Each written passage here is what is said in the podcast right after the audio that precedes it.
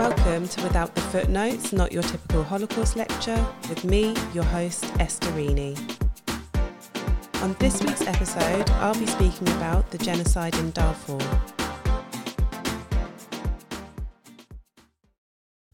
Hi, friends, and welcome to season two, episode seven of Without the Footnotes, not your typical Holocaust lecture. I hope everybody has had a great week between episodes. Um, here in Berlin, we experienced some real abnormal weather, and it was it got to around 18 degrees last week, and I'm not kidding. It felt like summer or the beginnings of summer, which was really strange, but much appreciated. So I guess thank you, global warming. We're back down to, I'd say, a bit more of a normal temperature now. But it was nice to have a bit of a break, considering that winters can be quite hard, can't they? Especially if you've been on lockdown since November. So, um, yeah, this week I'm speaking about the Darfur genocide and. I'm quite excited about this one. I, I know it's a bit weird to say that you're excited about speaking about genocide, but this is so, for my MA thesis, I did research on this genocide, particularly in how survivors had how survivors were seeking asylum within Israel and what their experiences are post genocide because I don't believe that when you know let's say the main perpetration or the main killing has end has ended I don't think that means that the victims or the survivors of these genocides necessarily just stop suffering. So I just investigated a bit into what it was like to be someone who was seeking asylum in a different state to their own and what that looked like and what that meant for them. So, yeah, this was, um, I birthed my thesis out of this genocide and the experiences of people um, yeah, post atrocity. So it is one that's close to my heart. So I'm just going to crack on with the episode because I'm rambling on, but I might, I'm just saying this because I might drop a few personal opinions in about, um, yeah, the particular repercussions of this genocide. So yeah, without further ado, I'm just going to crack on.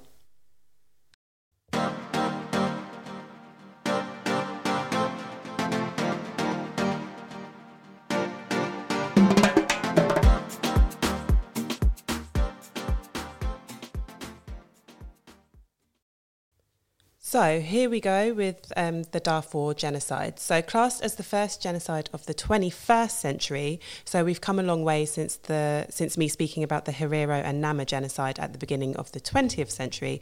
However, I do want to say, I just think I need to earmark this that there are plenty more genocides that I haven't had a chance to cover in this series, in between the ones that I have um, I have been speaking about, as I'm just giving you, the audience, some examples of genocides that have occurred kind of over the last century.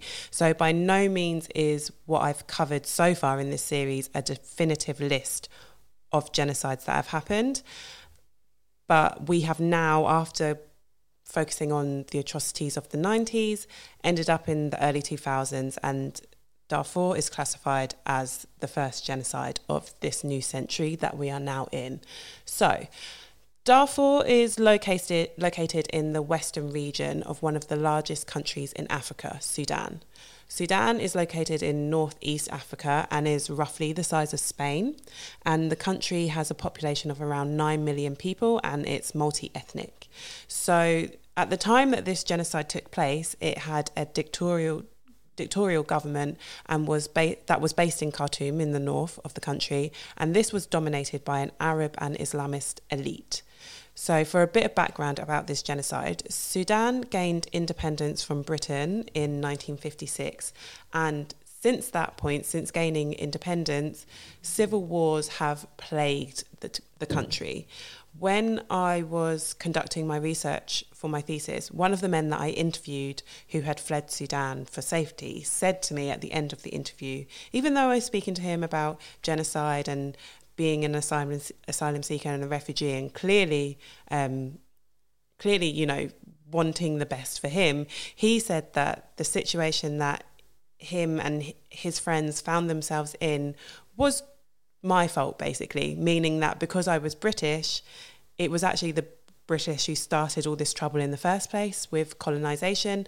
And as a result, they were now having to seek asylum because their country from that point had just been so unstable. So, I mean, his friend that was with him that I also interviewed was like, well, it's not her fault directly, but he was just like, well, not happy with Britain, basically. Um, and I think that's really important to remember also that conflict doesn't just arise out of nowhere, and the instability that colonization and imperialism and everything causes in certain regions um, can actually be a starting point that leads to eventually perhaps a genocide happening within these places.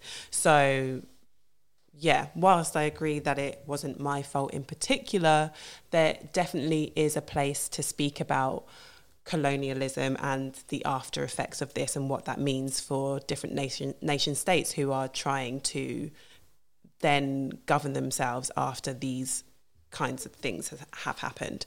So anyway, um, the civil wars in Sudan stemmed from the north. So the north of the com- country is predominantly Arab, and they were dominating the economic, political, and social institutions of South Sudan, which was predominantly non Arab. And there was competition for resources, and disputes arose due to nomads competing for land to graze for land to graze their herds. And the tensions between the North and the South rose further during the 80s when oil was discovered in Western Sudan, and naturally, the Sudanese government became particularly interested in it and it also garnered international interest shock horror um, so there was a lot of attention placed on land in darfur which fell in that region so civil war and famine raged there into well into the 1990s and the unrest people felt in the Darfur region resulted in two rebel go- groups rising up against the government in February of 2003. And these groups were the Justice Equality Movement and the Sudan Liberation Army. And they claimed that they had suffered years of inequality and economic marginalisation. And this rebellion was as I said, because of the region, was led by mainly non Arab tribes. So, in response to this, the government of Sudan launched a brutal and systematic attack via Arab militias, namely the Janjaweed, and Sudanese forces on the non Arab Fur, Zaghawa, and Masalit tribes of Darfur. So, the government would not only did not only launch this attack against the rebel forces, but they targeted the civilians who were from the same tribes as these rebel forces. So, who were or what was the Janjaweed? Well, they were the Janjaweed. Janjaweed oh, why can't I speak? Hang on. the Janjaweed roughly translates to mounted gunmen or also evil men on horseback. And they were militia groups who rode on horseback to basically launch the the ground campaign that the government had ordered. So they would carry out attacks on certain villages and destroy them. They they carry out, carried out what was known as the scorched earth cam- campaign. So the Sudanese Air Force would bomb villages, obviously from the sky. Then the Janjaweed would come in on horseback and murder the remaining civilians, so anyone who survived the, the bombings, and or force them to flee. And they would loot, enslave, and or rape women and children, steal livestock, contaminate water supplies by throwing dead bodies into the wells, and they would burn whole villages to the grounds to the ground, burn their crops and their food stores, and they would just completely destroy it all so that people could not, if they had managed to flee, so that they couldn't return. There was nothing to return to. Um, so the aim of all this was to depopulate land through ethnic cleansing and genocide by perpetrating these violent attacks. And rape was used as a weapon of social control and also the government and these militia would block international humanitarian any hu- international humanitarian aid um, that was being obviously sent by the outside because there was a huge focus of the international community on stopping this genocide that they identified was happening in Darfur.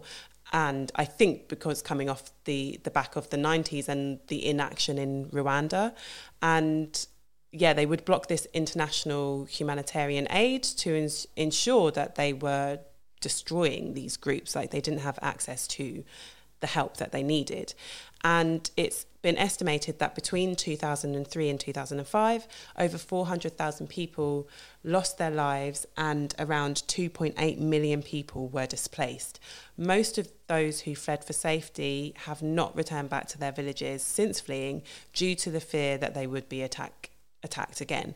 However, just because they, they had fled and were in displaced person camps or refugee camps, this did not mean that they were safe. And there, there are reports that quite often that the Janjaweed would go to these camps in particular, and if anybody was out in search of like supplies or water or straying too far away from these places, they would rape them, they would murder, like they would still brutalize these people.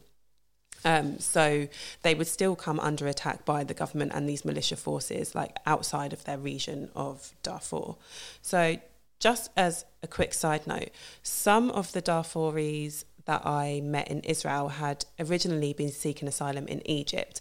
And due to coming under attack there, that was the reason that they fled across the border into Israel and were seeking um, asylum and safety there. And to this day, you have people fleeing conflict and genocide trying to seek safety and asylum in other countries. So I think Darfur it really is a perfect example of how even if you survive or escape a genocide, there is still there could still be a hell of a lot that you have to go through decades later in order to really find safety. Um, and even if you flee into another country, into a neighboring neighboring country, that doesn't necessarily mean that you're safe. So your journey may not end. I actually have um, a friend who I met in Israel. He's now in Canada. Um, and he'd come through Egypt to Israel and had finally found asylum in Canada. So not even on, not even anywhere near the same continent that he's from which I think, I mean, it's it's to me it's sad. Just the way he used to talk about his home and everything, and not being able to go back is it's very sad. Um, so this actually is what inspired me to do my research. As even though we have things like the refugee refugee convention in place, which is basically there to ensure a person's international protection should they find themselves in a position of becoming a refugee, people still find themselves without a full protection of the government, meaning having rights, having access to um, being able to work, having access to education, all of these kinds of things that even if you are outside of where the conflict is or where the perpetration is, doesn't mean that you have a full life that you are able to grow and build and enjoy to the full, just like you would if there hadn't been a conflict in your country. So Anyway, this is a whole conversation about statelessness and how dangerous it is for a person um, to be stateless. But I won't go into it now because almost, um, yeah, as I said, almost 20 years after this genocide, there's still people that need help rebuilding their, their lives. But I just want to, yeah, I just felt that I needed to say that. Um, so, after this initial violence between 2003 and 2005, there was a long, long road towards a peace agreement, and many different violent things still continued to occur and be perpetrated against the Darfuri people. Now, the president of Sudan, Omar al Bashir, was issued a warrant by the ICC, the International Criminal Court, for crimes against humanity and genocide in 2010. As I said, this genocide garnered a lot of international attention, a lot of initiatives. You had Holocaust survivors coming out and condemning the violence, specifically Elie Wiesel. He was very vocal about this genocide.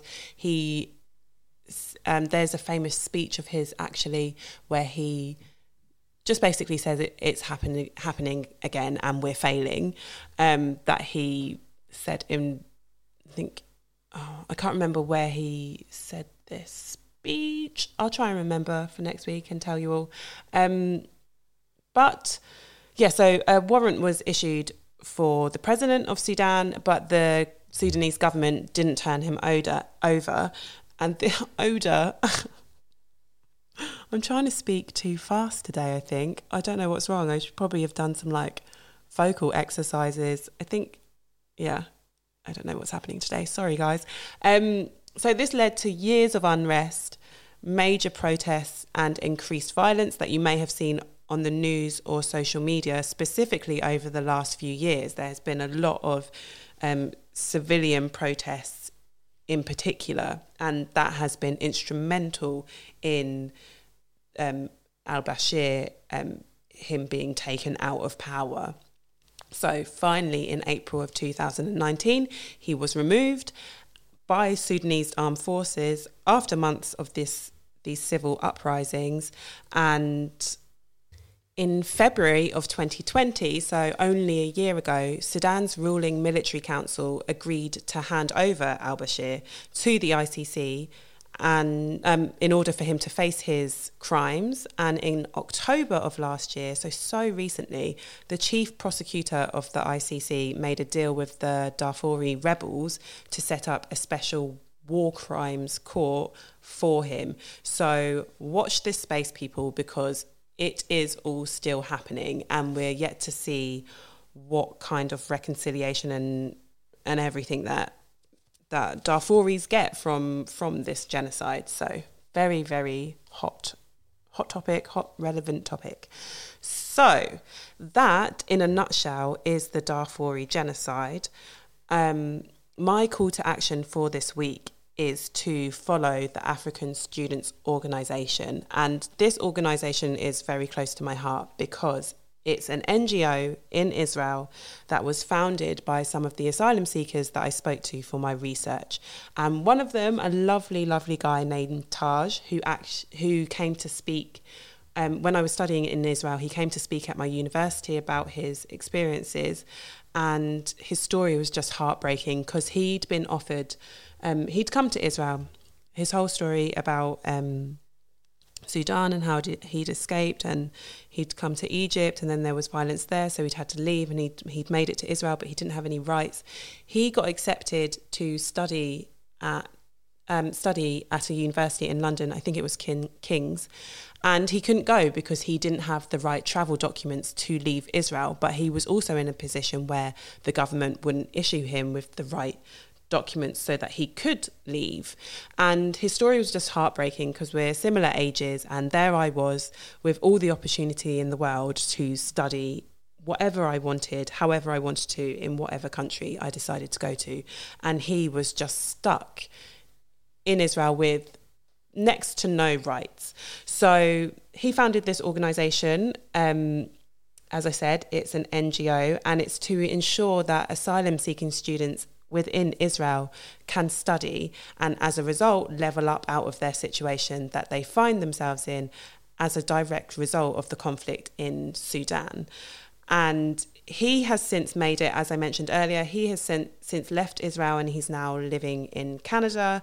And but this work is ongoing in Israel. So I would please urge you to follow the African Students Organization ASO underscore Israel on Instagram. They also have a website that I will link, and then you can see all of the work that they do, explaining about the organization and the situation of African as- asylum seekers in within Israel at the moment. And I urge you, please, please, please, maybe you really care about education or you just, you know, you have some money to spare this month, or usually you donate to a specific charity, but this month, maybe just chuck some money their way. I really do urge you to support them um, as I'm sure that any, like, any donations that they receive really, really will go to a good cause. Like you will be directly helping people rebuild their lives through education. Um, I will be happy to discuss with anybody who might be interested because I know I've, I've mentioned quite a bit about it today, but um, the ongoing situation in Israel of um, specific asylum seekers with anyone who has an interest. Um, you just need to email me at info at withoutthefootnotes.org and I'll be happy to talk about that or you can send me a DM on Instagram or or just comment on this post and I'll be happy to talk about it because as I said it's a cause that's very close to my heart and having sat and spent time with um, survivors of this particular genocide um yeah it just resonates a lot because you know there's there's people that are your age just experiencing a completely different life. So yeah that is it, I think, for this week. It's a very short, concise episode, I think. It's only 20 minutes so far, but let's not beat around the bush. That's the basis of what happened. And if you would like to know more, I am more than happy to talk about it with you guys. Um, as ever, please rate, review, and subscribe. And if you can, please donate and do your bit for the African Students Organisation. And with that being said, I think that is all for this week. So thanks for lis- listening. Oh my gosh, I really can't talk this week. I'll do my exercises for next week. My apologies. Thanks for listening, and I'll catch you next time. Ciao.